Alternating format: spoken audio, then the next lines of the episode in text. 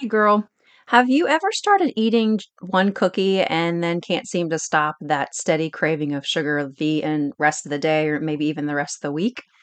Do you keep it out of your house for fear that you're just going to eat it all until it's gone?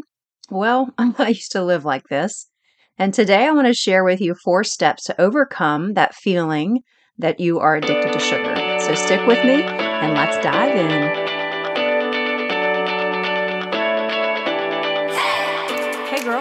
Welcome to the podcast She Breaks Free. I'm Tara Josie, a wife, mom, fitness professional, and recovered obsessor of diet and exercise. If you're ready to finally break free from what you're supposed to do and find out what's best for you, gain solutions on the diet that works for your body, and learn fitness strategies to change your health, this podcast was made for you. As always, you can find out more or connect with me in our Facebook group, She Breaks Free. Okay, it's time to put your big girl pants on, lay that cookie down. Let's get into today's show. So, I think this topic is a real struggle for a lot of people, uh, women in particular, that this idea that they're addicted to sugar um, can seem very we- real. And for those of us with a sweet tooth, this is a battle that really can seem like it's never ending. Sugar is all around us. It's just about in everything that we eat, unless we're really particular about just eating whole foods. Sugar really is in so many things, um, and we really can't get get away from it. You know, there's candy aisles everywhere. There's there's sweets. There's baked goods. Every grocery store you go into, you, you feel like you're you know every around every corner, it's right in front of you. So I think it's important that we talk about this and really uh, that it how why does it have so much control over us? Why do we feel like we've got this addictiveness to sugar? And, you know, what are some steps that we can overcome this? So, you know, thinking back personally, you know, I struggled with this for so long. I really felt like I could not overcome this sugar addiction, this like real control over the fact that I just felt like I had to have it all the time. And, you know, I would I would go to the mall and I'd go to this candy store that, you know, was bulk candy. And I still do that sometimes with my with my child. Um, but in a much better place and with a much better view of it. And, you know, I would get, you know, what, a pound or 2 pounds of sour gummy candy. Love it. It's like one of my go-tos. And I would literally eat that bag probably within 24 hours, and I'd wanna go back and get more, like, the next day. This this type of behavior, this type of, like, routine and habit, it felt like it was never ending, and then then I'd I'd I'd also, mm, pair that up with with cookie dough. I would make cookie dough, I mean, probably twice twice a week, depending on the week, could be 3 times. And I I just felt like I could not break free from the hold that sugar had on me. And over the last several years, just really discovered that there's so much more to it than just this idea that I'm addicted, like it's a drug and I'm addicted. And once I learned some things about myself, about what I need to fuel my body with and where do cravings come from, I was better able to make decisions and able to walk away and not eat the whole bag of candy in one day or 2 days or even 3 days. You know, now candy sits in my house for weeks on end and sometimes I'm throwing it out. And I never would have thought I would have gotten to that point. And so I want to share with you four steps today that can help you overcome your sugar addiction. The first one I want to I want to talk about is are you feeding yourself enough calories? Your calories per day and the type of food that you're eating can certainly impact the cravings that you have. The the idea of always wanting something to fill to to to to fill that void of not having e- enough to to fill your belly, to fill yourself. And so, you know, making sure that every meal you're getting a good dose of protein, that you're getting 20 to 30 grams of protein at every meal so that that helps fill you, that helps keep you satiated, keeps you fuller much longer, and um, can help on the long term reduce the cravings.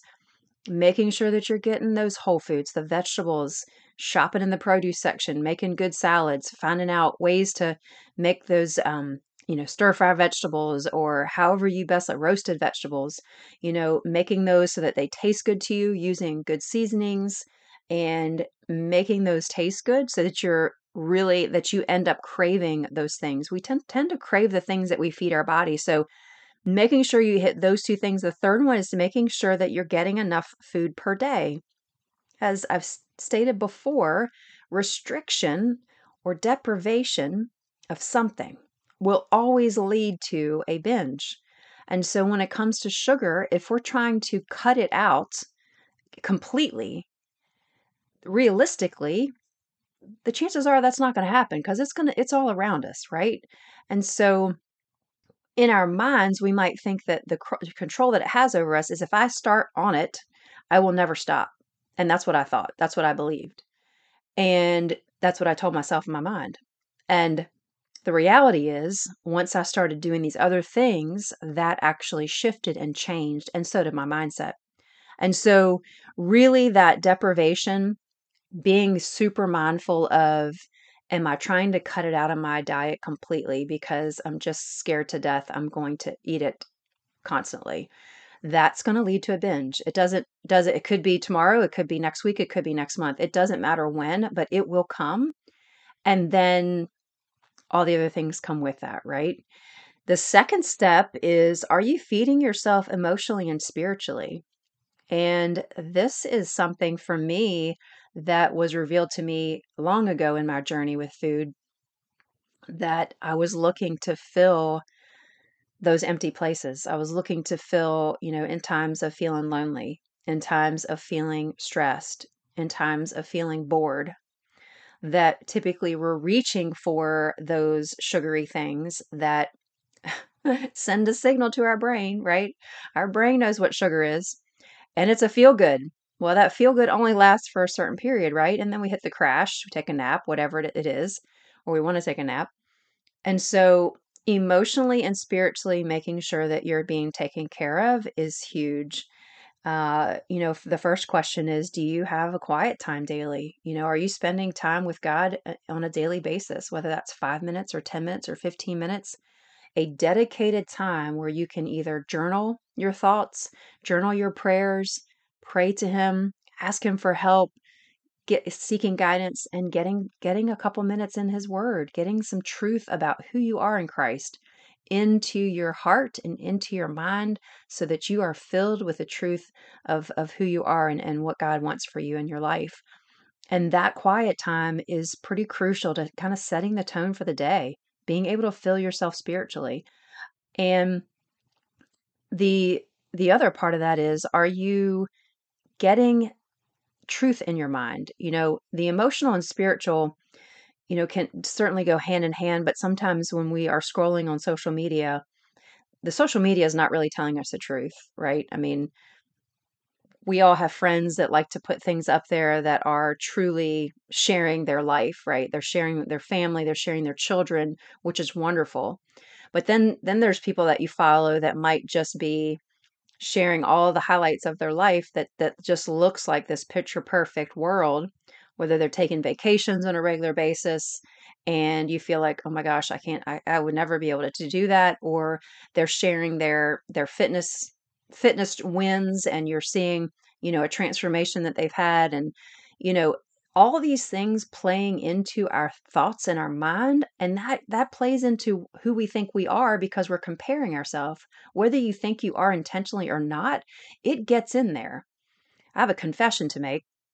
I was a i would say a not, not i wouldn't say addicted but there was a period of time where i was watching the real housewives of whatever fill in the blank real house there's like so many of them real housewives of beverly hills this was like my my vice here Real Housewives of Beverly Hills, Real Housewives of Orange County. And I got to a point where I was so sick of watching that because of what it was doing to me internally. Like I was really convicted and aware that this is just complete trash to me. I'm feeding myself with something that's not making me grow and get better. It's actually making me feel worse about myself. And so you have to determine what is going to emotionally feed you getting the truth in you and finding things that are that are going to put you in a place where you're having growth in your life not feeling as though you're spinning your wheels Are you spending too much time on social media? Check yourself and evaluate that. And maybe you can flip that and spend a little bit more time with God in the mornings or whenever that time frame looks for you and a little less time on social media because the truth is really what's going to change you, not social media, right? Step 3. Evaluate your habits and ask yourself if you really need it. This is a hard one because we get so into our head um, about we're we're so dead set on it, right? We, we we get fixated on something, and it's very difficult for us to pause and take a step back and think for a moment before we engage in that behavior. Sometimes it's just like brain shut down. I'm going for it. I don't care. I've been thinking about this all day, and I'm going to have it. The first first point here is that it really does sometimes come down to having a ritual in your schedule. Um, maybe, for example, you know, I, I do like to have something, just a little bit of sweet, something after dinner, or or even sometimes even after lunch, just just a bite of something sweet. Maybe that's a piece of dark chocolate, and I will, but I don't eat the whole bar. Previous life, several years ago, I would have eaten the whole bar because I just wanted to fill, fill, fill for whatever reason. But finding that there could be rituals in your life example after dinner maybe you sit down and you and you have time uh, whether it's to yourself or you know with your spouse that you're watching tv and you always eat ice cream every single night. That's just a habit. That's just a ritual that you always do and you kind of tie that time in with you know you tie that behavior in with what you're doing. And sometimes that ritual can really be something that we do, we just do it because it's routine and we don't think about the impact that it's having on us um, and our future choices you know in nutrition and our next meal and those kinds of things and so having those sweets habitually could be something to evaluate if that's part of your daily routine check in with yourself in terms of your hunger energy and cravings we call it HEC, H-E-C, hunger energy and cravings at any point in the day, are how hungry am I? Am I hungry? Well, if on a scale of one to 10, I'm about a four, I could probably eat in another hour, hour and a half. Well, do you have a healthy plan in place? Are you going to be in a place where you're not going to be able to get anything healthy? Or can you have a, a quick, healthy plan in place? What are your energy levels? Are you do you hit that mid-afternoon slump? If you're hitting that mid-afternoon slump and you have no energy, you're, you're so tired, well, do some investigation. Why are you so tired? Did you sleep the night before? Have you just finished a huge meal and your body's ready to take a nap because you just went out to lunch and you are overstuffed and you just want to take a nap? These type of questions to yourself is going to help you evaluate and find the data that you need to help figure out what the reason is behind the why. Cravings. What are my cravings like today? Why am I craving this? You know, asking those questions. Have I had protein and fiber at every meal? Have I, have I felt good about what I've been eating all day? Why are these cravings coming? It's important for you to, again, look back and see what it is you've been doing leading up to the craving. Practice mindfulness and identify if you're ready for the sugar when you're stressed or emotionally charged. I mean, if you're if you're bored, if you are you know, feeling that stress of work or whatever, and you're like, all I want to do right now is go get some chocolate. All I want to do right now is go get a huge blizzard from Dairy Queen, whatever it might be for you. In that moment, all your brain is thinking is that. But if you can pause and have some mindfulness around that and say, okay, why am I feeling like I need to have this right now? What's going on? Is there something else I can do? What other behavior can I do to distract from that? And in another two hours, if I still feel like I need to have a blizzard, then maybe you go get a small blizzard. Don't don't destroy your goals. Go have a little go have a small, a mini they sell mini ones. You don't have to have a large one. You know, pick pick your nutrition battles. Figure out what it is that you need and be mindful in those choices. Don't just do it mindlessly. And lastly, well, before I get to step four, let's back up just a second because sleep is a huge factor in cravings. And most of us moms Sleep is something that can easily be compromised because of the list of things that you've got to do, whether that's working, uh, taking care of the home, making sure your children are taken care of, making sure your spouse is taken care of, or just the management of the day to day. Sleep sometimes is the last thing that you prioritize. And if you're having a lot of cravings and you haven't slept, this is why. So reevaluate how you can change that sleep habit, that sleep pattern. It needs to be some some of us are only getting about 5 hours a night, some 6. Really 7 to 8 hours a night. And once you start doing this, you're going to really feel a difference because our bodies have got to have that rest in order for us to function and have the have the mind and the and the body's not going to be craving what it's craving now when when it's getting sufficient rest. And so I challenge you to evaluate what that sleep schedule looks like so that you can begin to make small changes to begin to get more sleep into your life. All right, last step. Give yourself some grace. We're so judgmental of ourselves, right?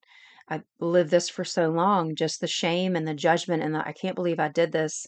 I'm I'm so awful because I did XYZ. And, you know, some people just go cold turkey, right? I, I'm not going to do any more sugar for the rest of my life. You know, I'm done with sugar. I'm going to go on a sugar detox for one month. And that's great. That's like whatever you need to do, uh, cold turkey. But the reality is, at some point in your life, you're going to be faced with another cookie, with a piece of candy, with a cake, a wedding cake, or you go to an event, social occasion, whatever it might be. You're going to be faced with that.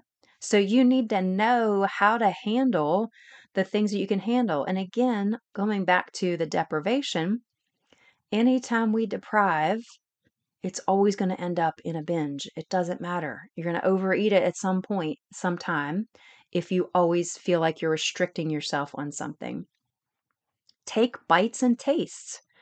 You know, getting yourself to a point where you've practiced this, that all I need is just a couple bites of something sweet. I don't need a whole thing. Doing this periodically throughout the week, it's called nutritional relief.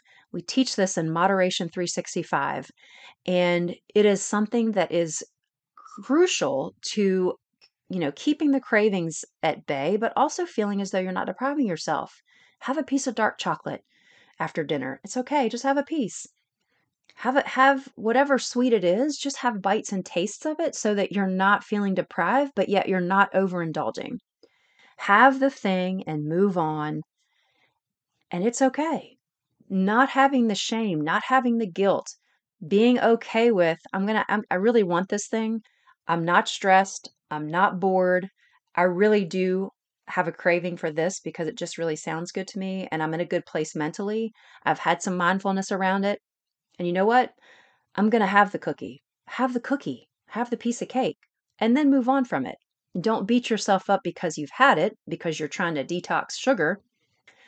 Really having ha- given yourself some grace is crucial to the fact that food doesn't have to have control over us, right? We can trust ourselves around it. You can trust yourself around sugar, but it is a constant practice with specific tools that can help get you there.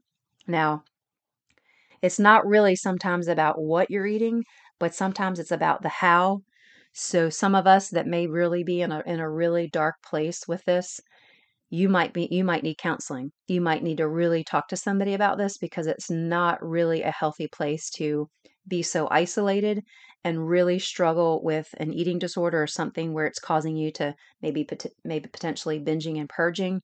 Um, but really the the why behind why it is that you're eating it. If there is previous trauma or things in your life that you've never dealt with, you're going to continue to seek out food to fill those places. And I encourage you to reach out to somebody, somebody that you trust. If you need counseling, that you would reach out to somebody that would would help guide you where you need to go. But we will never be able to fill that God-sized hole that we have. Uh, it is only with Him that we can. And if there's other factors in your life that have really been damaging, your past has been been a struggle and there's things that you have faced in your life that no one else knows or just things you've never dealt with and you always reach out for food. It's not going to get any better until you address those issues. So I encourage you to do that, reach out. And if it's if you're a little bit past that and you just want some accountability, I would love to share with you the Moderation 365 way of life. I'm a Moderation 365 coach and it is a it is a way to live where you're eating the same on Monday that you are on Saturday. There's never any change. You can be around food and feel comfortable and trust yourself and really understand the relationship that you have with food. It's really it's really something that's automated and that it's easy and that you can do it 365 days a year. So I encourage you to come into our Facebook group, She Breaks Free. Would love to connect with you there. Drop your email there and get on the email list and uh, would love to to talk with you and um, hear your story i hope you've been blessed by this today and find freedom in where you are if you have been blessed today, you can thank me big by heading over to Apple Podcast and leave me a written review of the show. I would be so grateful. Secondly, if you want to connect with me and others who are like minded, go to Facebook and join She Breaks Free group. It's a private group where you can feel safe and always share your heart. I will be there to answer questions, provide tips, and help you in your journey to freedom. Here's to you breaking free. God bless.